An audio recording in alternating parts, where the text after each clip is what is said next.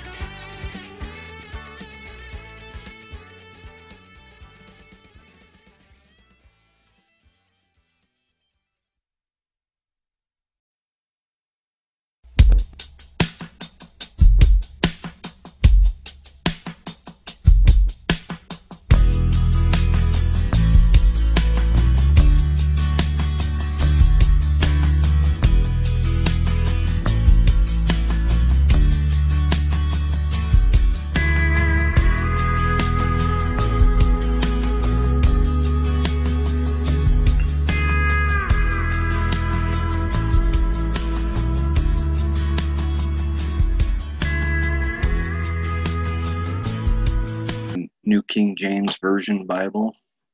And uh, main readings will be from Titus 1 and Luke 10.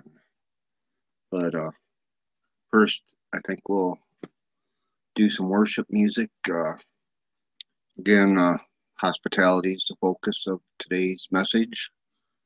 I'm going to open with a story here.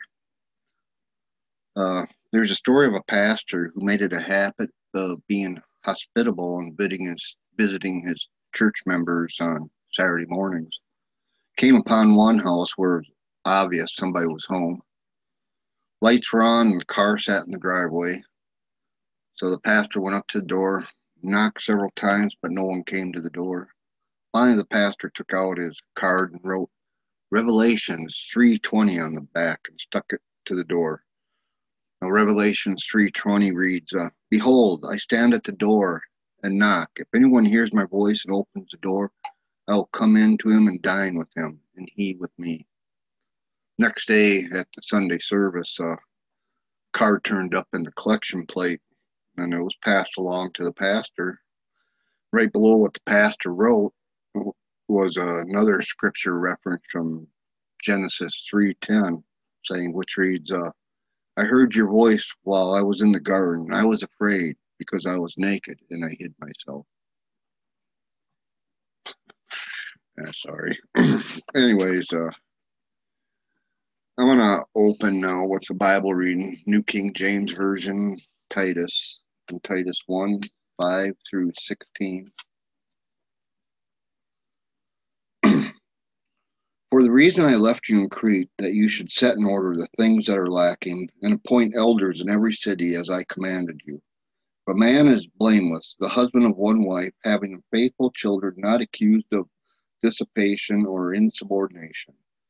For a bishop must be blameless as a steward of God, not self willed, not quick tempered, not given to wine, not violent, not greedy for money, but hospitable. There's a key word a lover of what is good, sober minded, just, holy, self controlled, holding fast the faithful word as he has been taught, that he may be able by sound doctrine both to exhort and convict those who contradict. For there are many sub- insubordinate, both idle talkers and deceivers, especially those of circumcision, whose mouths must be stopped, who subvert the whole household, teaching things which they ought not for the sake of dishonest gain. One of them, a prophet of their own, said, Cretans are always liars, evil beasts, lazy gluttons. This testimony is true. Therefore, rebuke them sharply, that they may be sound in faith, not giving heed to Jewish fables and commandments of men who turn from the truth. To the pure, all things are pure, but to those who are defiled and unbelieving, nothing is pure, but even their mind and conscience are defiled. They profess to know God, but in works they deny him, being an abominate, but abominable, disobedient, and disqualified to do every good work.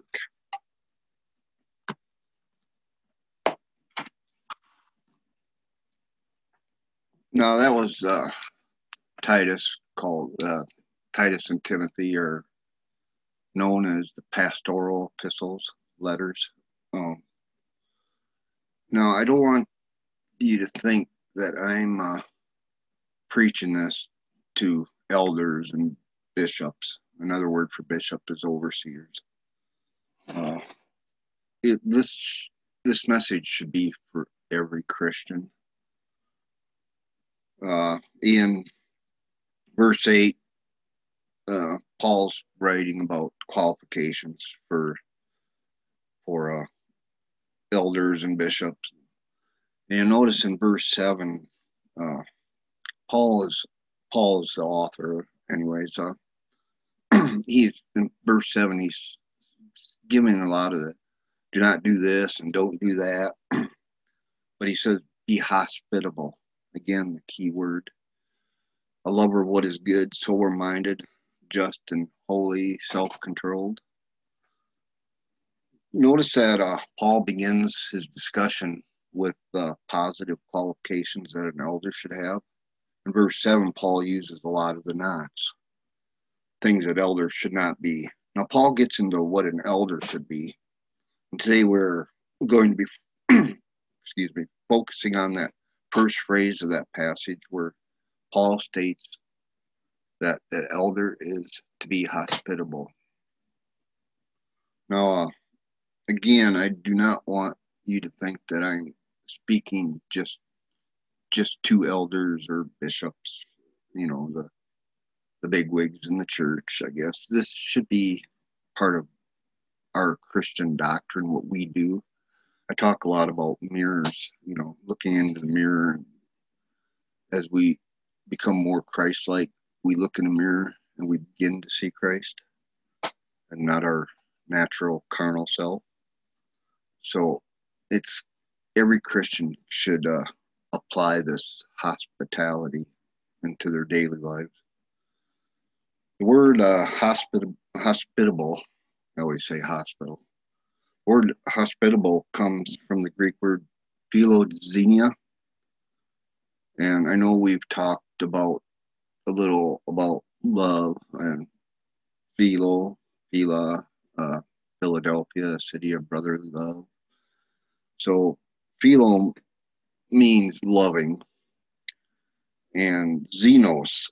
Now that could be a new one uh, to somebody. It uh, actually means strange or stranger. So what is Paul is saying that elders are to be lovers of strangers, and and I suppose you can say lovers of the strange. Now I'm a bit strange, but I'm not a stranger. I can be a bit strange at times. That's either near there, here or there. Now, as with the negatives we saw in verse 7, positive, positive things beginning in verse 8 are also traits that all Christians are to have. Remember, I said this is not to the big wigs of a church or, you know, of an organ. This is for everybody. If you look at uh, 1 Peter 4 or 9, we are told to be hospitable to one another without grumbling. The same Greek word, philoxenia, as in Titus, that's in uh, Peter 4 9. So we are called to be lovers of strangers and hospitable to all. One thing every Christian should learn or should know is Scripture interprets Scripture. And uh, if you have, if you're reading a verse and you have trouble with it, go to another verse that's speaking of the same situation or circumstance, and it helps it helps you understand more fully. Uh, so uh, we'll we'll be looking at other portions of the Bible too that uh, that deal with uh, the same subject, hospitality. So we study what exactly it means in verse 8 when he commands that elders be hospital, hospitable. We're going going to look at a passage that will help understand. And I know this is a very familiar passage that uh, or parable even, if you will, uh, that uh, I think most of us learned in Sunday school. Just you know, we get the point. So I'm going to read from Luke 10, verse 25 through 37.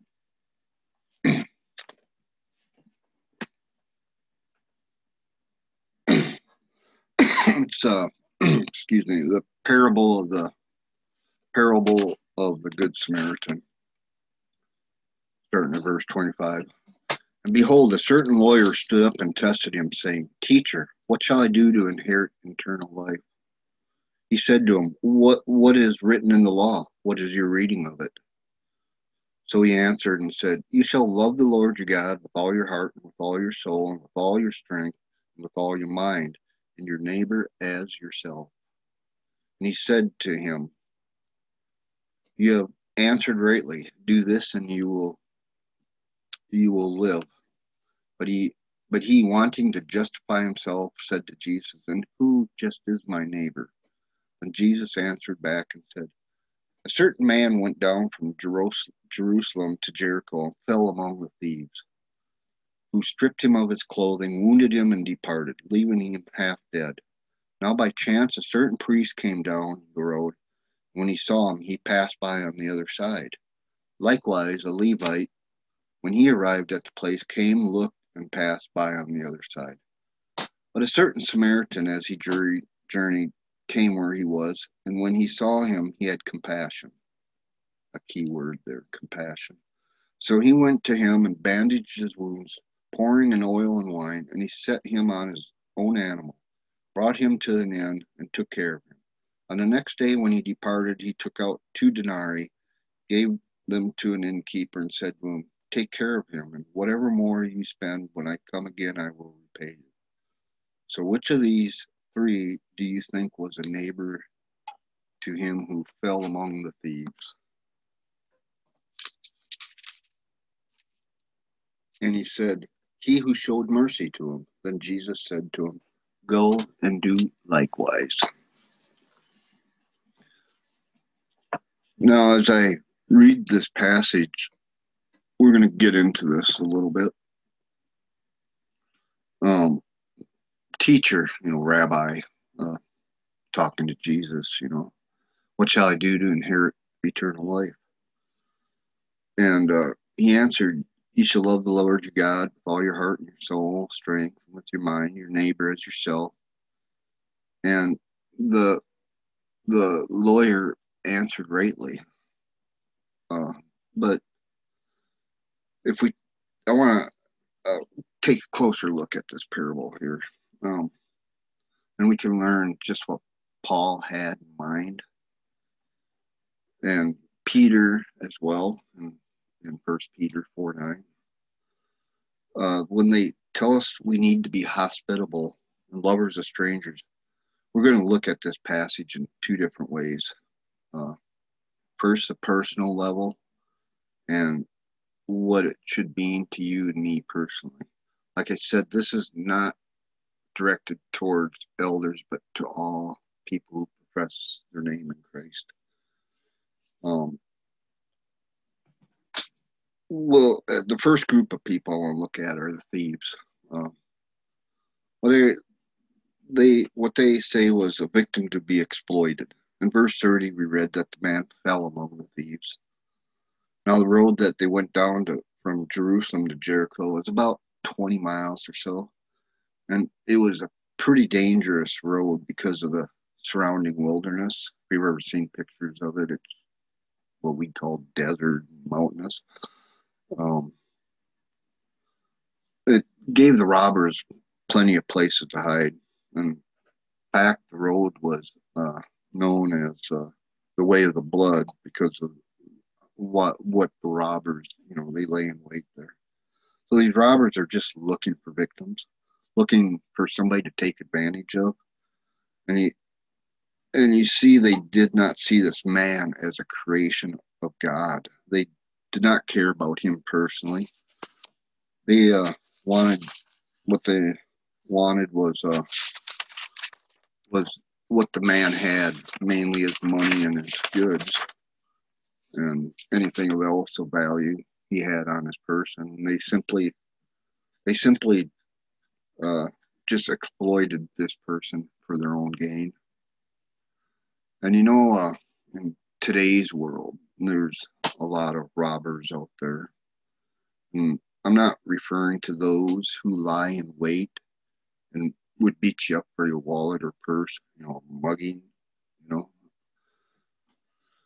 This, uh, there's a story here that I got that, uh, that kind of implies what I'm saying. Uh, there's a certain youth evangelist, and he was scheduled to speak to a large group of young people, and he was running late.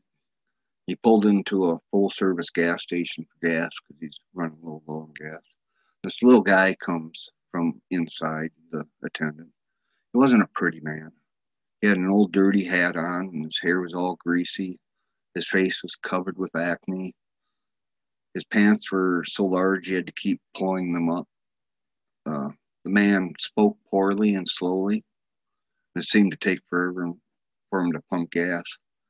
While the youth evangelist gave him his credit card. And about a few minutes later, took him several minutes, uh, the man came back and said, We don't accept this card. So the youth evangelist gave him another card, and after several more minutes, he came back and stated that one didn't work either.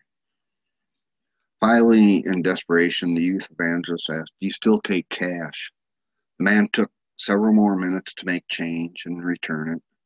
The, the youth evangelist was so mad that when he left, he spun his tires on the hose that makes, you know, that thing noise. I don't know if you guys remember back in the day, they had that hose running across the parking lot. You'd hear it run over and go ding ding, and the guy would come out. Anyway, uh, a few blocks away, uh, the Holy Spirit began to convict the youth evangelist about his impatience and his rudeness to the attendant. Uh, he drove back to the gas station, and the little man was too scared to come back out. Finally, the youth evangelist went in and told them, I'm really sorry for the way I treated you. The man lifted up his hat and said, That's okay, mister. Everybody treats me that way. But as a Christian, we should be, we need to be different. We should be lovers of those who are strangers, of those who are strange, not like us. And uh, we shouldn't be like the robbers who saw the victim to exploit.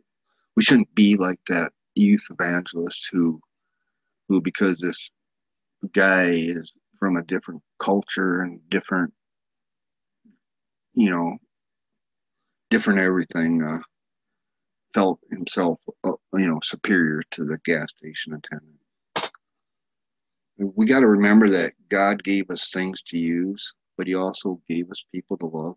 And when we start loving things more than people, we begin to use people. I'll say that again. We start loving things more than people. We begin to use people. We begin to use the people. Now, for the gas or the youth evangelist and uh, and the gas station attendant, the youth evangelist was using as his excuse time and uh, and his uh, his I don't know what you call it his his status and using that uh, gas attendant as a punching bag, I guess you'd say. And that's kind of the philosophy philosophy of the world right now. We're always looking out for number one get what we want, regardless of who we step on or who we hurt. Next uh, people group of people I want to look at is the Levite and the priest. what the priest and the Levites saw was a nuisance, something to be avoided. When they came across a man who'd been beaten, and uh, they both crossed to the other side. Now, these are men of God, you know man who lay on the ground was a fellow Jew, no less, you know. And uh, the road to Jericho was often traveled by religious men of the day. Levites and the priests would take turns serving at the temple in Jerusalem. Many of these guys lived in Jericho, would commute to work. They would have to serve in the temple for so many days then return home. At any rate, these two guys couldn't be bothered by their fellow man in distress. I'm sure they had their excuses, and perhaps some of them went along these lines. I've been serving in the temple. I've done my part. I've done my religious duty. Does that sound familiar in today's Christianity world? There are a lot of Christians who uh, feel the same way. They believe because they go to church, their duty is done. While church attendance is important for spiritual growth, it doesn't help our neighbor to learn about serving grace of God. Our religious duty doesn't stop when we walk out of the doors of the church. Or, like in this case, it, if you're watching the video, turn the video off. And, hey, I've done my part for the week. Um, practice just begun. Let us realize that we can never do enough to serve God. No matter how old we are, no matter how much we have done in the past, no matter what we do, we should still be hospitable to each other.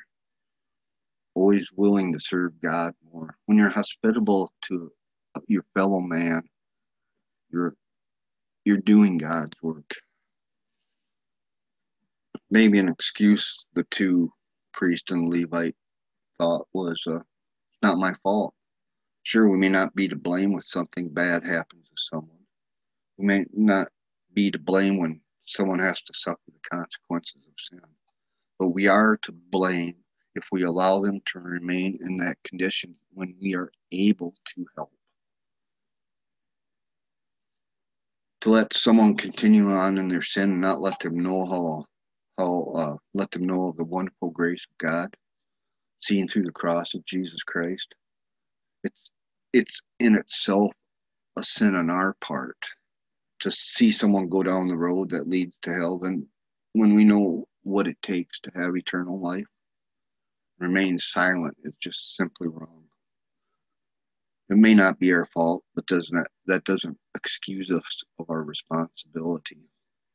There's a saying, you know, I guess, and I think of Nazi Germany when I, when I hear this, but uh, uh, what the evil prevails when good men do nothing. Little side note there.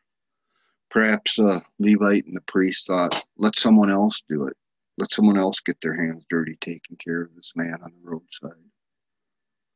That sounds like a lot of profess, you know, people that profess Christianity in their lives today. Let someone else do it. Let someone else help with a single mom with all the kids. Let someone else share the gospel with the drunk that sits on the bench every day. Let someone else do that job. I do not have the time. I don't have resources, and so on and so on. There are far too many Christians today who, for one reason or another, use this excuse for being hospitable to their neighbors. Let someone else do it. You know, that's that's the evangelist job. That's the pastor's job. You know, it's not my job. I, I just come to church. First John three uh, three seventeen says, uh, "But whoever has this world's goods and see his brothers in need, shuts up his heart from him. How does God love? How does the love of God abide in him? You know, if uh, you shut your love out to your neighbor, God's going to shut it out to you. Now we come to the hero of our story, the Samaritan. Now, a little background, just a quick touch on this. Uh, during the day, you see like a map of Israel, and up in the north is the Samaritans, and uh, they're still Jews, but they're despised by the, I guess you'd call it the mainline uh, Jewish community, you know, from the south. The Samaritans are somebody to just be avoided. And, uh, but the Samaritan had an opportunity to minister. What we see is in the Samaritan is the Christ-like example. In his response to someone in need, the Samaritan displays the character of Christ, demonstrates how we should respond to the needs of others, and and he shows what Paul is talking about when he tells us all to be hospitable, not just elders and bishops, but all of us. The Samaritan responds the same way Christ responded to us, because because we the man beaten by those thieves and left for dead, as the way we were before Christ saved us. We weren't simply spiritual. We weren't simply beaten down spiritually. We were spiritually dead. Uh, Ephesians chapter two verse five says, "And he, and he made, and you he made alive, who were dead, even when we were dead in trespasses, made us alive together in Christ. By grace you have been saved." That's just saying, hey, Jesus took your sin and my sin and bore it on his own shoulders and went to the cross, died, and was and ascended. And uh, that grace is an invaluable gift that we should be able to share to others. Things uh, things come by in our lives, but they pass over on the other side of the road because, or we pass by on the other side of the road because uh, we cannot bring life, uh, you know, good works, religion, church, and so on. But none of those things make us alive. It is Christ Jesus uh, who makes us alive in God. He's the only one. And, uh, you know, I praise him every day. I try to, and that he has made me alive. One, one who was dead in sin. I'm a big sinner. But now I'm alive together with my Lord, my Savior, my King, Jesus Christ. And he can do the same for anybody, do the same for you. He can do it for everyone. All you need to do is take that leap of faith. Now let's turn back to our verse and note the Samaritan's behavior. First, he made no excuses. He had no ulterior motives. He simply wanted to meet the need that he saw needed, that needed, that was needed. He, he saw what was needed and he'd done what he had to do. From experience, I will say this is very unlike a lot of Christians. Um, I remember witnessing in Sioux Falls. I witnessed. Uh, I looked in the rearview mirror, seen a motorcycle come screaming around.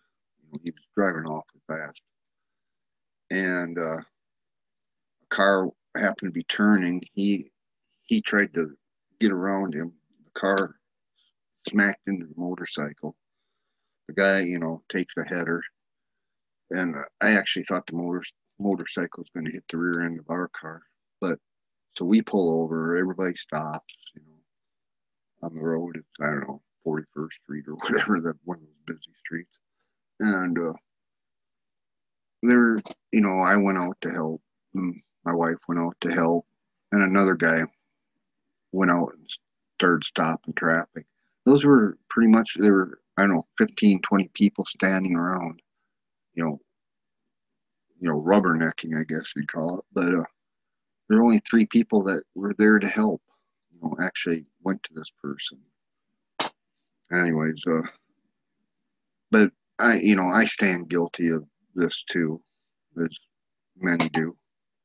Too many times we wait to uh, be asked before we're willing to do anything even though we see the need. Um, and sometimes we'll even, even when we're being asked, we will say no. That's not how the Samaritan did it. And it wasn't what Paul had in mind when he tells us to be hospitable. Paul was saying being hospitable should be a way of life, part of our personal character, just what we do you know, our second nature, I guess. Um, the Samaritan was willing to get involved on a personal level. and notice the following he also had compassion. So, define compassion. It's uh, compassion is placing ourselves in the individual's position, seeing things from their perspective, and treating them as you'd want to be treated were if the circumstances were reversed.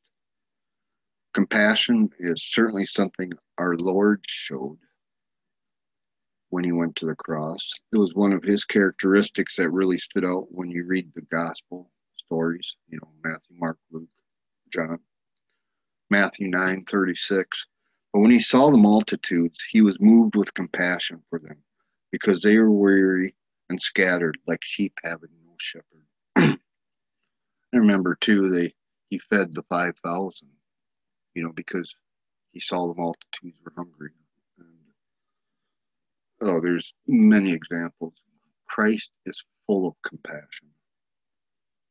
So when we show compassion towards others, we treat we treat others the way God treats us. Where would it be if God had not made us alive in Jesus Christ? We where would we be if God had not sent His Son to die on the cross and rise again to conquer death? He'd be in a pretty bad hurt locker there. he could have made some excuses why I should avoid contact with the wounded man, but he did not. Being hospitable means we overlook the obstacles. It means we don't see things that stand in our way, but we see the opportunities to serve. I believe that m- many of us fail to see see the needs. We fail to see the opportunities because we fail to ma- make contact. We fail to open our eyes to what's going on around us, or we just blatantly shut them. We, you know, I don't want to know. I don't want to know. The Samaritan also show showed care, passion, and making contact aren't always quite enough. We must also also we must care for others, and we must minister to them. Christ had compassion towards us and still came down from heaven to make contact with a sick, never ministered never ministered to us by dying on the cross. Compassion and contact would have uh, done us no good. The Samaritan cleansed the wound of the hurt man. He ministered to this man in a tangible way. We're called to do the same. To have compassion is uh, not enough. To make contacts not enough. We must minister in a real meaningful way. Finally, we see uh, that there's a cost involved in the action of the Samaritan. Cost the Samaritan two days' pay. The denarii is kind of considered a day's pay.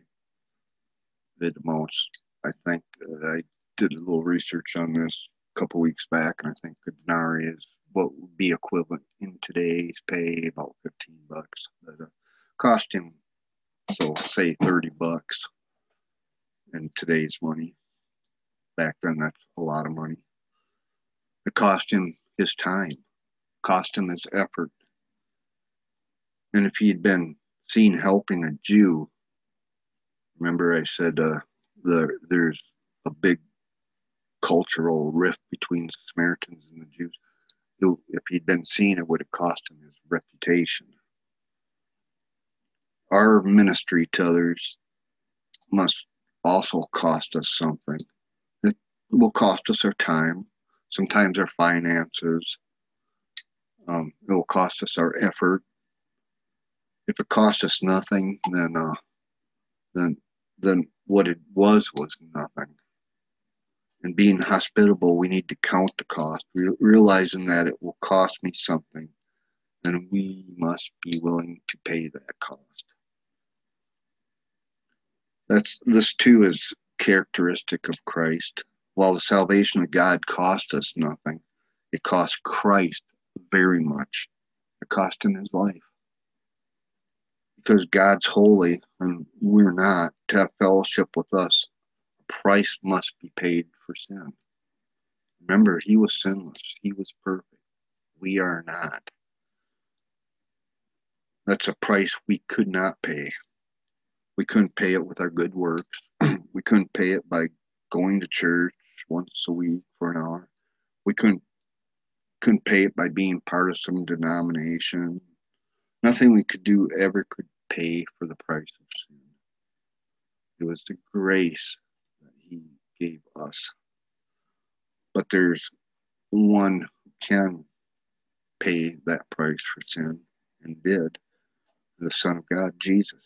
So Jesus left the glories of heaven, became a man, being born of a virgin, lived a perfect life, died nailed to the cross, and rose again. And that's how much it cost Christ. Salvation is free, but it's not cheap. You can uh, read uh, John chapter 1, verse 1 and 14. That explains that. So uh, I ask, will you accept the provision God has made for you? Will you accept the price paid to God that you could never pay? Trust in Jesus today. Believe him, believe in him as your Lord and Savior, and trust in him to cleanse you of your sin. Trust in him for your eternal life. And when you know Him as a Lord and Savior, then you can begin to live like Him, being hospitable, loving strangers and the strange. I'll close with a prayer. Father, we thank you today for uh, allowing us to come together, even in this COVID pandemic. Uh, we we're able to still preach your word, listen to your word. We're able to open open the Bible and read your word. Uh, we thank you for all this. We we ask that you help us become more like you more we ask you to op- open our eyes to those who are in need and to those those who are downtrodden and need a hand up we ask you, you give us these uh, opportunities to see it we to see. We ask you that uh, you give us the strength and character to uh, to actually follow through and be more like Jesus, showing compassion, care, and hospitality. In your name we pray. Amen. See you next week.